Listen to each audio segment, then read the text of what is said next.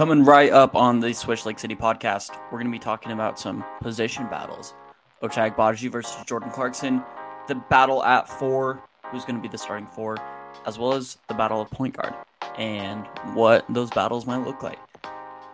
Coming right up, um, this episode is brought to you by Underdog Fantasy. As always, check the show notes for details. This episode of the Swish Lake City podcast is brought to you by Underdog Fantasy.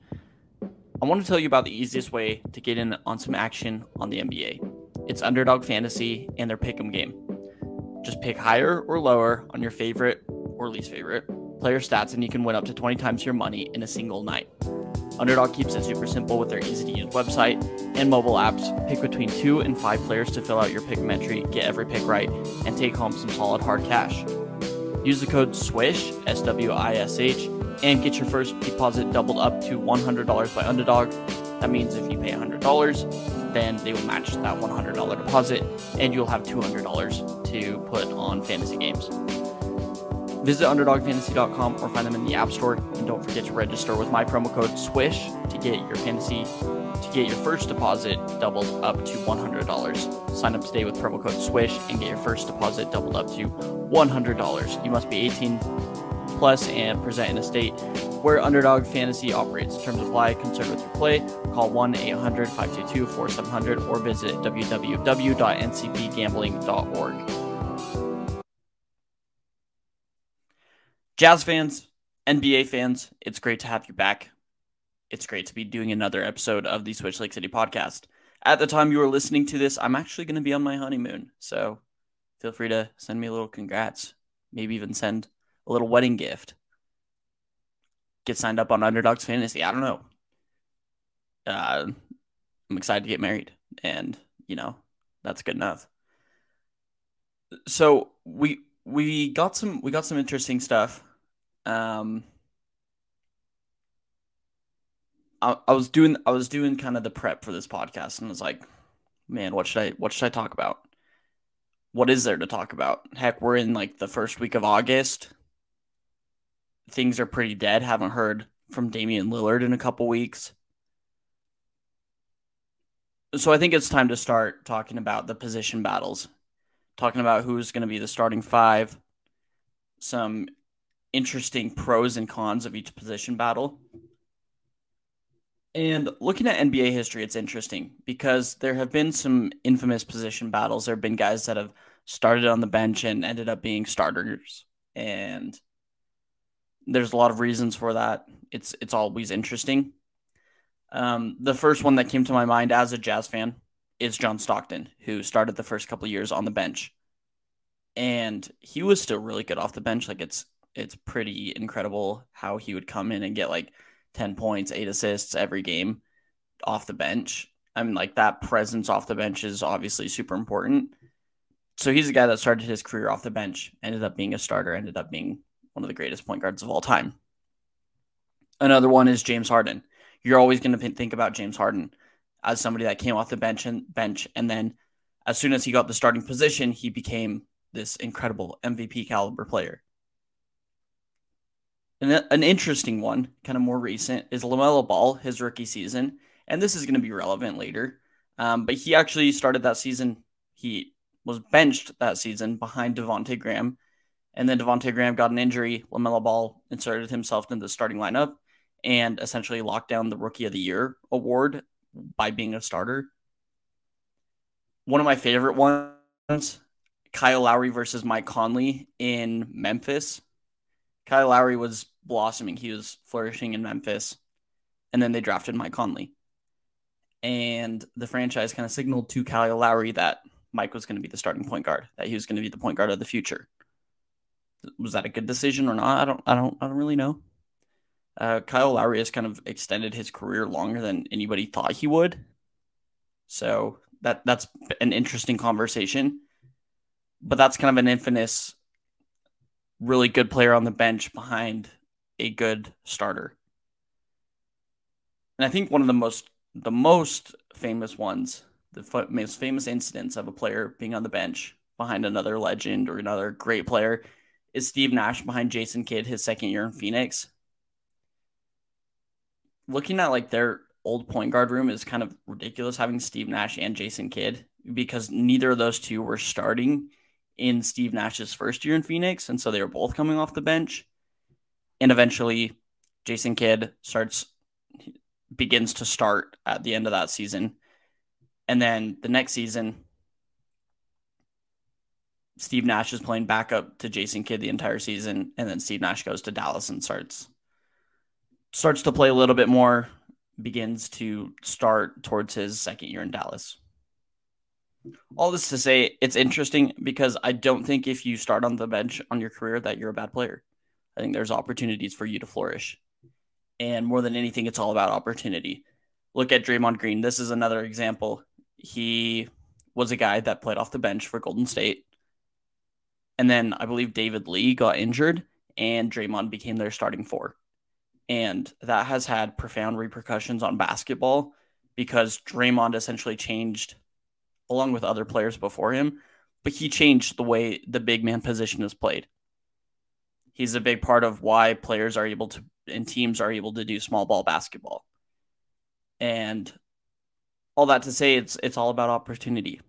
So we'll see who gets that opportunity this year. First, we're going to be talking about Ochai Agbaji versus Jordan Clarkson because I think this is an interesting debate as to who should be the starting point guard or, who, sh- who should be the starting shooting guard. So we'll get to them in just a second. So I think the Ochai Agbaji versus Jordan Clarkson as the starting shooting guard is actually an interesting conversation. Um, it isn't something that I had necessarily thought about, but the more I've thought about it, the more it might make sense for Ochai Agbaji to be the starting shooting guard or there's at least some benefits to it. So looking at their last seasons um, and kind of looking at the Jazz, what the Jazz wanted to do, I was able to come up with some conclusions, some arguments as to who should be the backup two. I think the first thing you have to ask yourself is who fits the Utah Jazz's identity better and what they're trying to achieve. In the last press conference of the season, it was pretty clear that with the Utah Jazz, they value shooting, they value size, they value defense. And those are the things that they were looking for. I don't think that just means they were looking on the free agency market or the draft for those things. I think even internally they're looking for those things. And that shooting defense size, that's part of their overall philosophy. That's going to be part of their philosophy. We know that Danny Ainge teams have those three things traditionally. And so I think that's something we could expect from the Jazz that they're going to want to have a two guard that can shoot, defend, and have size. Ochai Agbaji fits this. Looking at the shooting, I mean, I don't think it's outrageous to say that Jordan Clarkson is a better shooter than Ochai Agbaji. Jordan Clarkson is clearly a better shooter, creator, playmaker, shot creator than Ochai Agbaji. But it's interesting once you start diving into the numbers. Uh, Jordan Clarkson last year, he shot 44% from the field and 33.8% from three. Ochai Agbaji shot 43% from the field and 35% from three. So the number I'm looking at is the three point percentage. I want to see how good Ochai was able to shoot from three, as well as where he shoots from three. Jordan Clarkson can shoot from anywhere, and he does shoot from anywhere. And there is no shot that is a bad shot in the eyes of Jordan Clarkson. That's great. I love that for him. Ochai Agbaji, on the other hand, is much more selective about his shots and where he wants to shoot from typically, I mean, to start the season, he was exclusively shooting from the corner three. That was the only three point shot he was taking because that was probably the only three point shot he was comfortable with. As the season went on, he got more and more comfortable and started shooting a little bit more above the break. Um, and that's why his three point percentage ended up dipping a little bit throughout the season. But I also think it's good to be able to show that variability in your shooting. And so it was something that I really liked to see from Ochai Agbaji. Um, comparing them as shooters is difficult because Ochai Agbaji is much more of a catch and shoot type of guy. Um, whereas Jordan Clarkson is a guy that does great off the catch and shoot. He's totally great. But he also creates for himself a lot. Um, he comes around screens. He shoots a lot of pull up jumpers, a lot of spot up stuff that Ochai Agbaji doesn't do too much of. So it's hard to evaluate them just based on shooting because I think you're going to trust Jordan Clarkson's track record of being a shooter more than you're going to trust Agbaji's. And I also think Jordan Clarkson's overall creation might make him more of a valuable asset in the starting lineup than Agbaji. But it all kind of comes back to are the Jazz trying to win or are they trying to develop? What what are the goals? What is what is the goal for this season? I think internally they would say we're trying to win. There's no that's a no-brainer. They were trying to win last year until they weren't. And so I, I would expect they start the same way. But I also wonder, you know, it's kind of like investing in in in something. Um, when you invest in something, you want to take care of it. You want to make sure it's doing okay. The Jazz have invested in Ochai Agbaji. They made it clear that he was part of their core. And they, they said that around the trade deadline last year. Do they still believe that? I'm not sure. Maybe Summer League, maybe the end of the season last year showed some of his limitations, and that answer isn't clear like it used to be. But if he is still a valuable asset and you still believe him to be one of your three franchise cornerstones, and that list has probably expanded a little bit with Keyonte George's emergence, and it might expand even more but if that if that is what you believe, if you're the Utah Jazz and you believe that Ochai Agbaji is one of your is going to be one of your top three guys, or that he's a quote unquote untouchable, then I think you have to start investing in him. So there's this whole other argument. The shooting the shooting is great. I think both of them are going to be fine shooters. Um, the differences really just comes from creation and how they're able to get their three point shots. For me, the big differentiator between Jordan Clarkson and Ochai Agbaji is the defense. Ochai is obviously a much better defender. I think anybody that watched the Jazz last year would probably agree with me. Here's my question though. How much time do you want to invest with him guarding number 1 options? So let's let's throw out some numbers. Let's look at some numbers. Looking at all the players Ochai Agbaji guarded most. This is via NBAstats.com. The player he guarded the most last season was Austin Reaves, who he guarded for about 13 minutes. Then Isaiah Joe on OKC. Jayson Tatum. I thought that was interesting because um, the Jazz only played the Celtics twice. And so for him to have guarded Tatum the third most out of all the players he guarded is kind of interesting. So then you got Jayson Tatum, you got Jalen Williams, Shai Gilgeous-Alexander, Ja Morant, Tyler Herro, Gordon Hayward, Anthony Edwards. You kind of get to this range where you're where he was starting to guard a lot of the other team's best player and look, these numbers aren't perfect because Ochai Agbaji didn't play a complete season. He wasn't playing every single game, and he was coming off the bench for a lot of these games, or wasn't even like in the actual rotation for some of these games. So it's hard to look at these numbers and say, you know, this is this is what Ochai Agbaji is as a defender. Um, this is who he's going to be.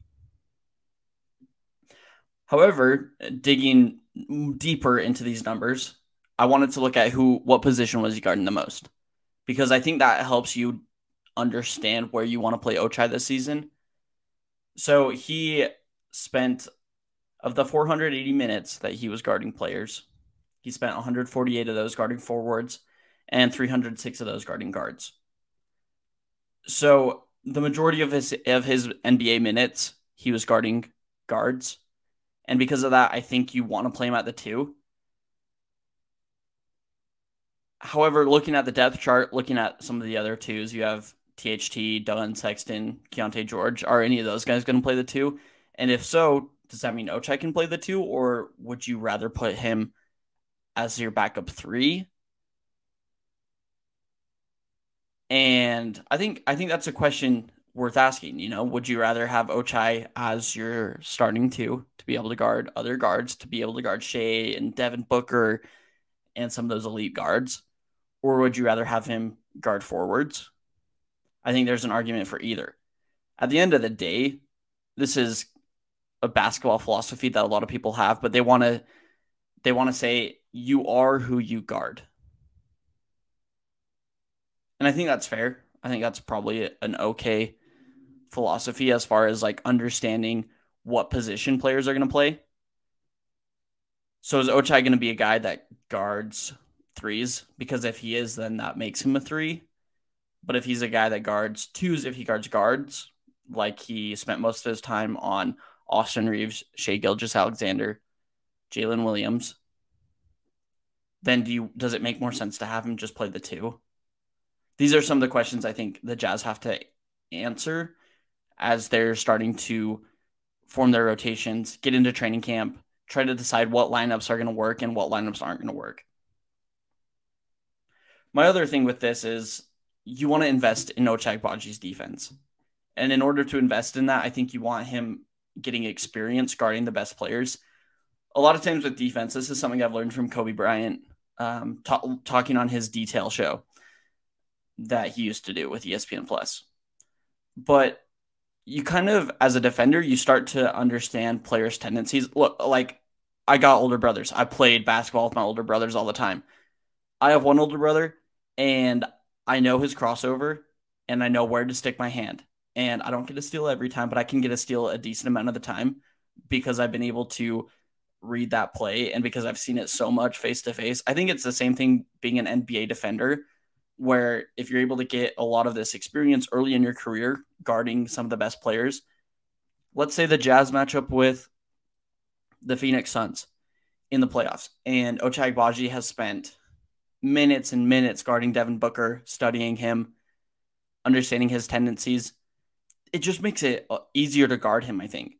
And this is where we get some of the incredible matchups that we've had. I think Kawhi you know, he spent minutes guarding LeBron. They kind of figured each other out to an extent. Kevin Durant and LeBron. You know, you have these players that play against each other and then they start to learn each other's game. They start to learn how you can guard them, how you can't guard them. And I wonder if the Jazz, if there's an argument for the Jazz to play Ochai as many minutes against these starting caliber players, against the best players in the world, so that he can start to learn their tendencies so he can improve as a defender. I think that's an investment you have to look at and seriously consider. The whole other argument about this for Jordan Clarkson is you just renegotiated a contract with Jordan Clarkson. You're paying him around $24 million this year. Do you really think Jordan Clarkson extended with the idea that he was not going to be the starter?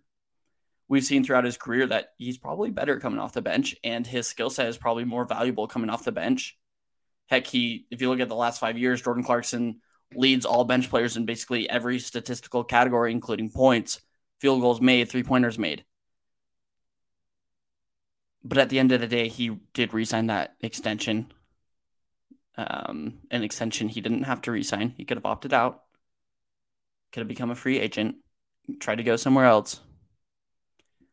So my question is, did he come back with the idea that he is going to be your backup again. I kind of don't think so at this stage in his career. Coming up, we're going to talk about John Collins, Kelly Olynyk, and Taylor Hendricks at the four, and who I think is going to win on that spot. The starting power forward position is interesting if you're the Utah Jazz. I think it's absolutely a blast to look at all of the giant, humongous lineups that the Jazz can roll out looking at their starting lineup, it's pretty safe to say Walker Kessler is going to be your starting five, and Lauri Markkanen is going to be your starting three. I think I think we've established that. Yeah. So the next question is who's going to be the four? Because you just traded Rudy Gay in a second round pick for John Collins, who has had kind of an up and down NBA career, but there's hope that you can invest in him, maybe rehabilitate his value and maybe he ends up being a good player. Maybe he ends up being a good trade piece. I don't know. We'll see. You also just drafted a power forward, a guy that projects to be a power forward by all accounts with your top 10 pick. You also have this guy that started pretty much every game he could in Kelly Olynyk, played heavy minutes at the four and the five, has a lot of experience and continuity. So there's really just there's three really good options. Like if the Jazz were only rolling into the season with Kelly Olynyk, I'd feel pretty good about that because of what he does add. However, you all of a sudden have three options. I want to talk about John Collins first and make a case for him. I think out of the three, he's probably the most talented overall player. He's a better defender than Kelly Olynyk, which isn't a, a very high bar. I think he's probably a better defender than current Taylor Hendricks, just because Taylor Hendricks has to learn the NBA game, and he's gotten basically zero experience so far. So, John Collins, I think he has the edge on defense. He's also the most athletic of the three. Like, guys, if you haven't looked up the John Collins dunk mixtape on YouTube, it's a it's a treat to watch. I would go watch it immediately. The Jazz have made it clear that they value size, shooting, athleticism, defense. While John Collins isn't perfect um, in any three of those, I mean, like he has pretty good size, but he's not a perfect defender. He's definitely not a perfect shooter. I think he provides enough. And just because of the overall raw talent is there, it might be worth playing him. I honestly think he has the strongest case of the three. Um, when you're just talking about fit as well as like constructing a roster, having a guy like John Collins between Lauri Markkanen and Walker Kessler is very valuable. He's a guy that's going to be able to score. He can do a tiny bit of playmaking, which I'm intrigued I'm intrigued to see if he gets more opportunities to play make, especially out of the post. Um, I think he projects to be like a pretty good defender alongside Walker Kessler. He has experience playing with a big five, and he's he's just a, an incredibly versatile player. And I think that's very attractive if you're the Jazz. You've also invested a little bit in him.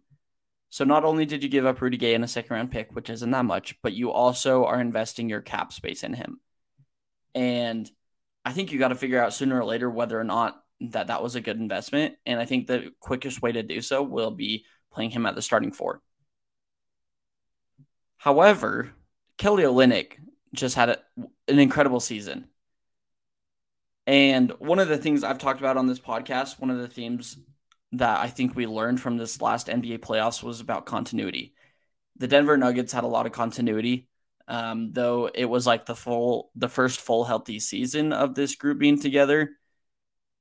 Um, they did have continuity just because a lot of them had played together. Jamal Murray and Jokic had played in the playoffs before together. And there was overall just a good sense of continuity that they were able to build upon through past playoff experiences, through past regular seasons. Kelly Olynyk absolutely fits the Jazz's continuity timeline. Um, having played an entire season with Walker Kessler and Lauri Markkanen, he's learned a lot how to play with those two.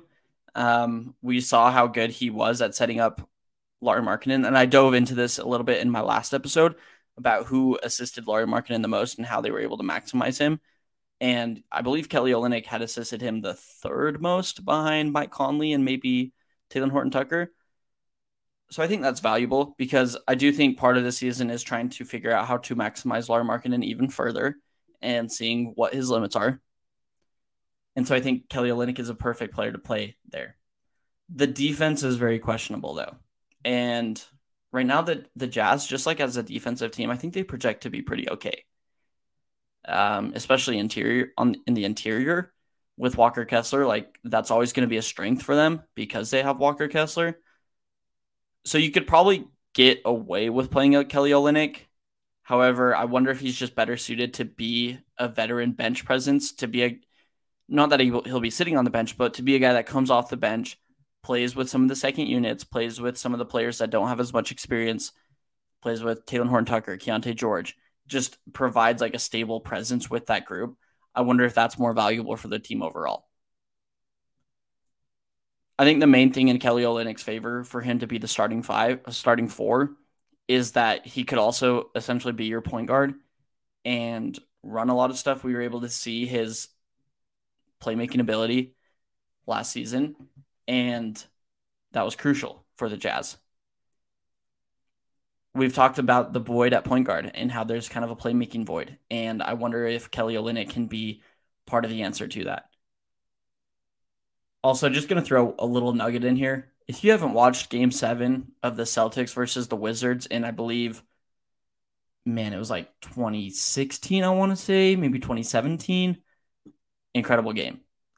Isaiah Thomas, Kelly Olynyk. Kelly Olynyk took over that game. I remember that was kind of like my first exposure of Kelly Olynyk since he went to Gonzaga. I had watched a little bit of him at, at Gonzaga, but I was a kid.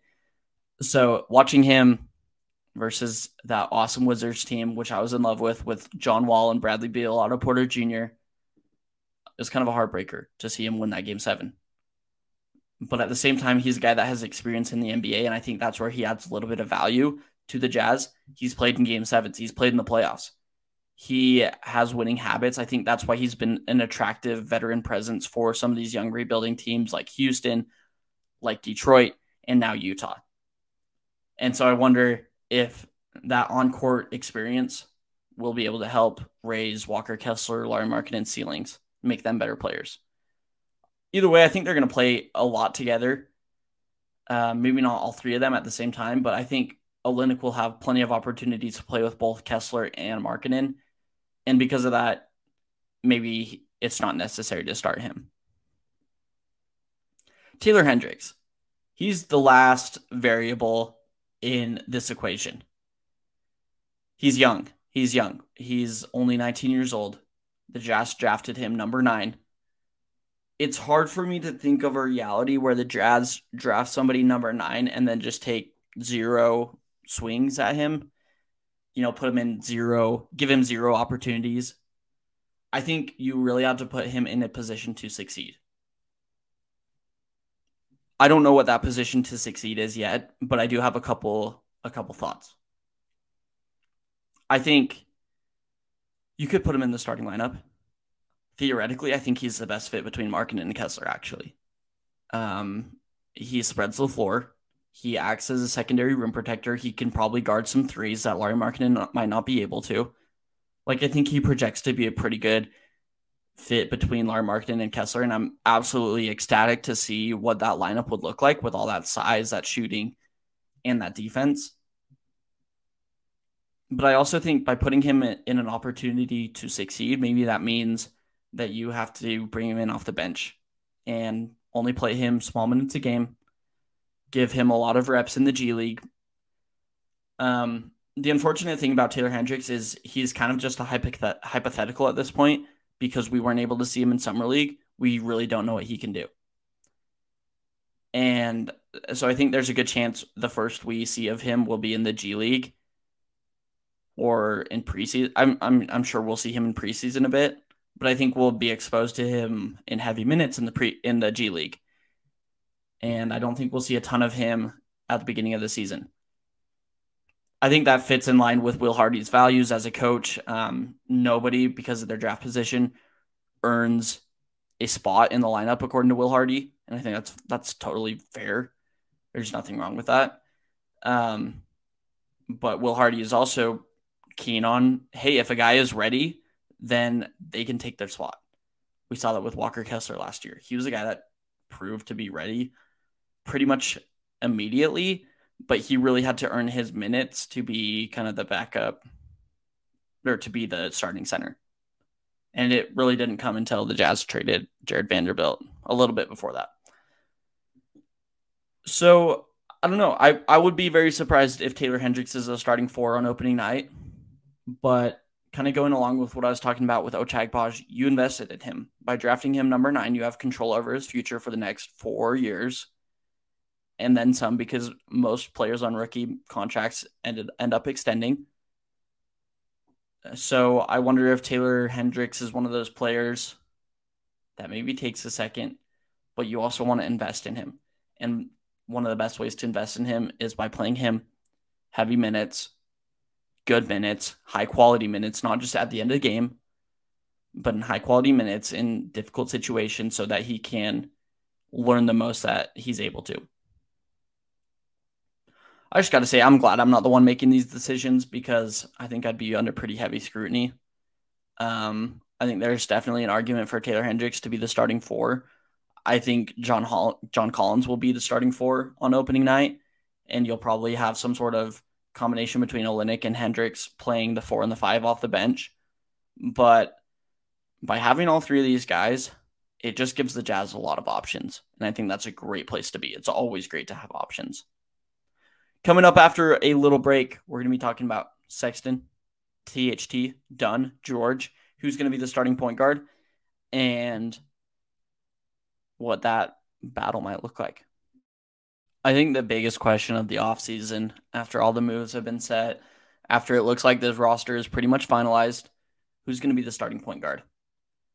So you got to look at four guys because it's all going to come down to these four guys Collin Sexton, Talen Horton Tucker, Kris Dunn, and Keyonte George. Now, I've said, I've said, I believe Collin Sexton is going to be the starting point guard on opening night. There is a serious case for all four of these guys, though. And I think that's what makes this battle the most intriguing of these three because any three of these guys could take the battle, could grab it and run away with it. Um, we got to start with Collin Sexton because I think he's the most likely to be the starting point guard on opening night. I don't know if that's the best long term decision, but I do think it's what's going to happen in the short term. Collin Sexton, as a starter last year, averaged 16 and a half points per game, 4.8 assists per game, 2.2 rebounds per game, and played in 29 minutes per game while as a starter. Some important things to note um, while Collin Sexton was playing as a starter, the Jazz were still trying to win games. A fair amount of his starter minutes came when Mike Conley got injured, and then a little bit after Mike Conley was traded. Collin Sexton started to play a little bit more. So that was that's kind of what happened there. Um, I, I say that context because you'll look at THT and Kris Dunn's numbers as a starter, and both their numbers are a lot better. So let's talk about Sexton for a second. Sexton, he's a downhill scorer. I think we know that. He attacks the rim. He creates a little he creates around the rim. That's where he thrives. That's probably where you want him creating the most. He's also a good shooter. He doesn't take too many crazy shots from the perimeter, but can space it. Um, I think that's important. However, there's there's this whole other argument to his shooting and what that does for his playmaking because he's more of kind of a spot up shooter that takes a lot of catch and shoot threes or just doesn't take a ton of threes off the dribble. Um, you wonder what that does as far as gravity and his gravity on the court. I think understanding a player's gravity is really interesting when you think of gravity, the first player you're going to think of is Steph Curry.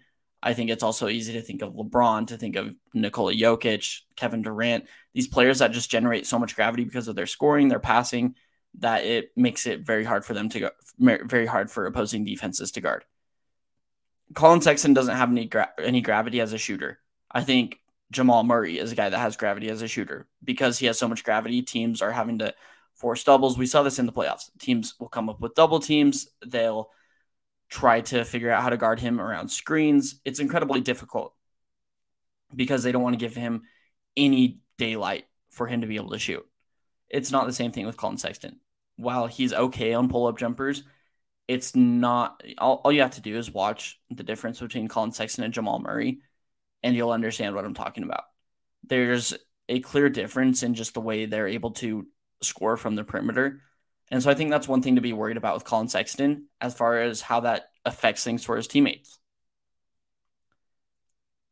He probably tries to get to the bucket too more than he tries to create for others. I think when you watch Collin Sexton play, his number one thing is that he wants to get to the bucket. He wants to score at the bucket. And he wants to draw fouls there. He wants to go hard at the paint at the paint at the rim. Sometimes it gets a little bit out of control. And I think that's where the main hesitancy for Collin Sexton being your playmaker comes is just that kind of out of control, as well as not being able to make some of the reads that you would want your starting point guard in the NBA to be able to to be able to make. There are advantages for Collin Sexton being the point guard, and I think the advantages the advantages ultimately outweigh the disadvantages he has experience as a starting point guard. Collin Sexton was a starter for four years in Cleveland before ending up not playing a ton of games his last season there. He can spread the floor. While he doesn't have the same gravity that Jamal Murray does, he doesn't make you lose spacing. And I think that's important. He's a guy that was a 40% shooter last year. His downhill scoring, his ability to attack the rim does open things up for teammates. Um, it's kind of interesting watching old point guards. I was watching Steve Nash today. Steve Nash, just an absolute legend, incredible to watch. But it's also it's interesting to watch the way they play. So Steve Nash, a lot of times he's driving and he's getting under the basket and then he's making the pass, or he starts driving the defensive the defense collapse a little bit because he had so much gravity as a driver, and then he kicks it out. Whereas a guy like John Stockton was a lot of post entry passes, um, playing with the defenders in front of him, not necessarily beating them to the rim or beating them to spots. He was just kind of he's a point guard in in he was a point god in his own right.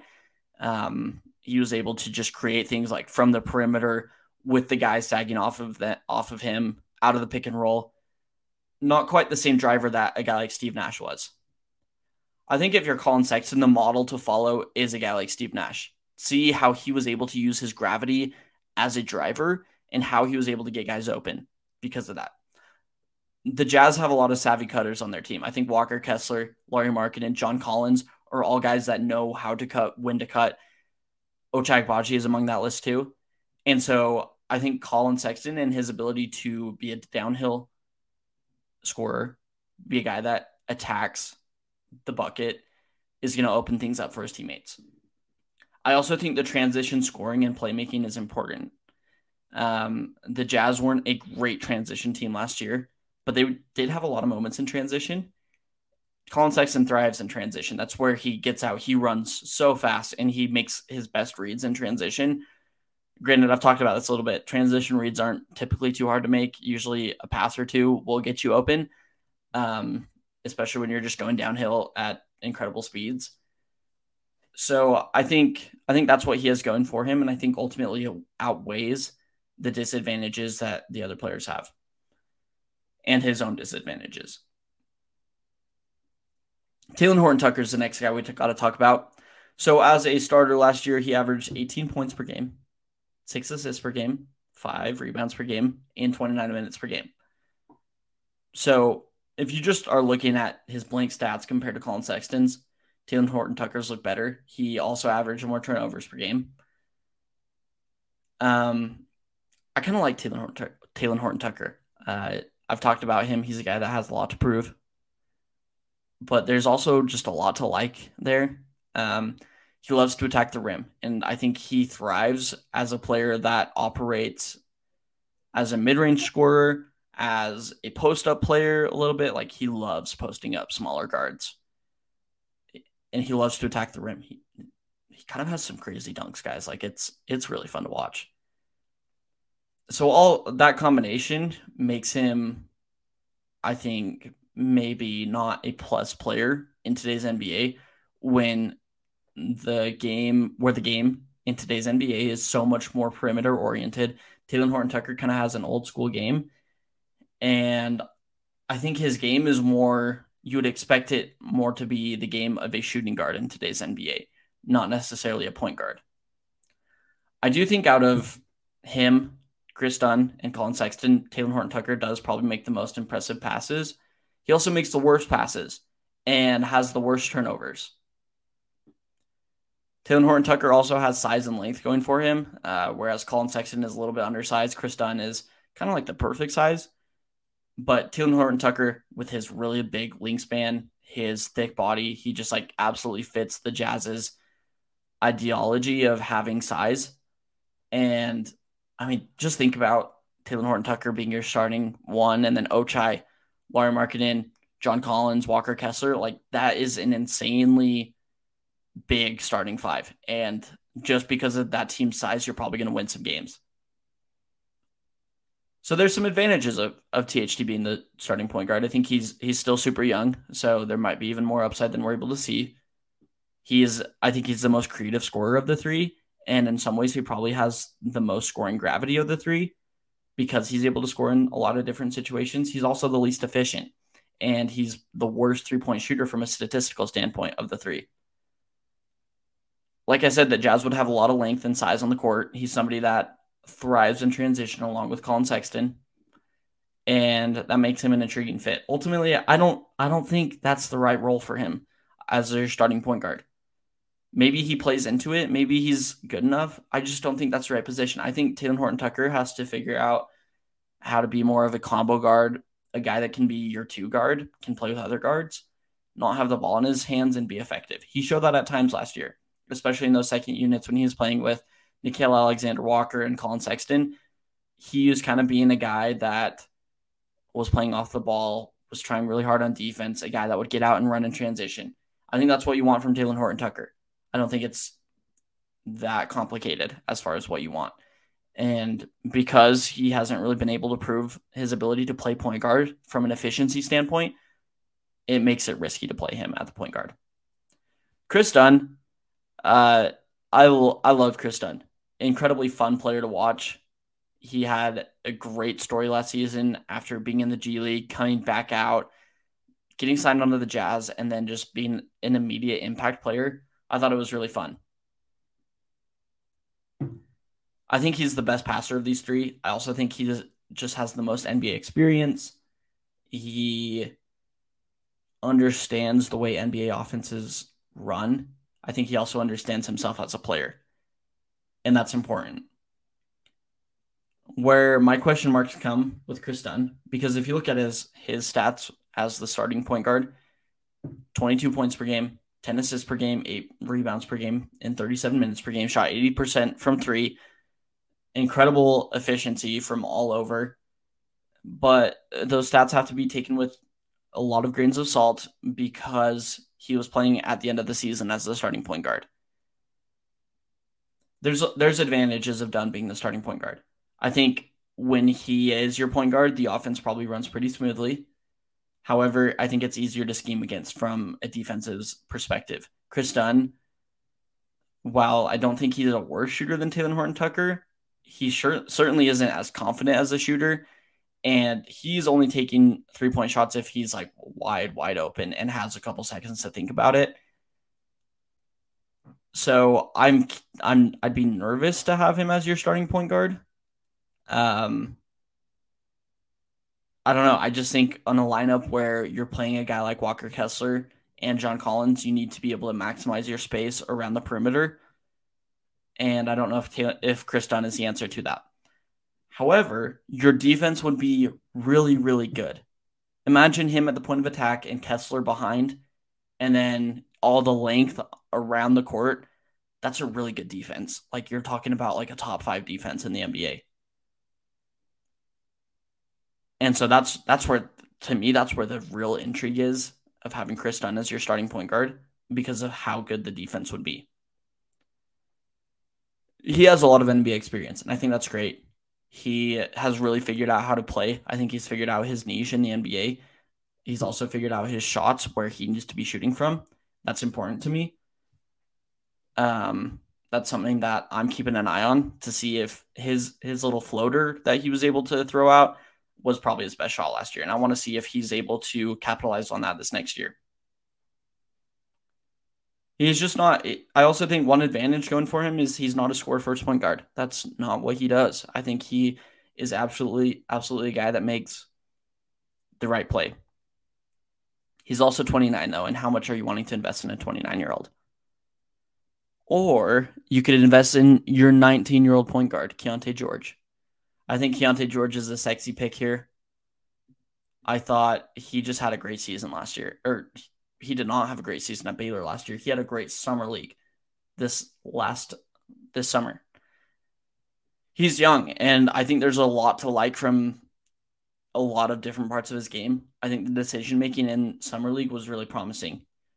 Was he making the right read all the time? No. Was he making taking the right shots all the time? No.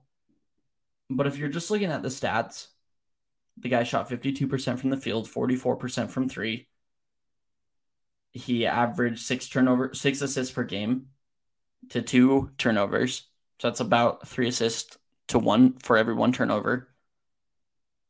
Um, he looked really confident as a point guard. He looked so confident with the ball in his hands. I thought he made some high level reads and he probably missed on some reads as well. But everything that he showed in Summer League projects him to be the Utah Jazz's starting point guard of the future. I think that's pretty clear. I think he's going to be your starting point guard of the future. The question now is do you want to accelerate that process? Do you want him to get some of these really important reps right away? There's stuff going for him, though. The Jazz are committed to winning this season. And historically, rookies don't, especially rookie guards, don't really contribute to winning all that much. So I'm not sure how much he'll help. The defense is also a very big question mark, and it might make it difficult for him to play in some high pressure pressure situations. Um, like, is he a guy that can play in the playoffs? Is he a guy right now? Is he a guy that can play in the play in tournament to win you a game? Maybe from an offensive standpoint, I think he's almost there. I think there's some things he'll sure up, and then you're looking at a really good offensive player.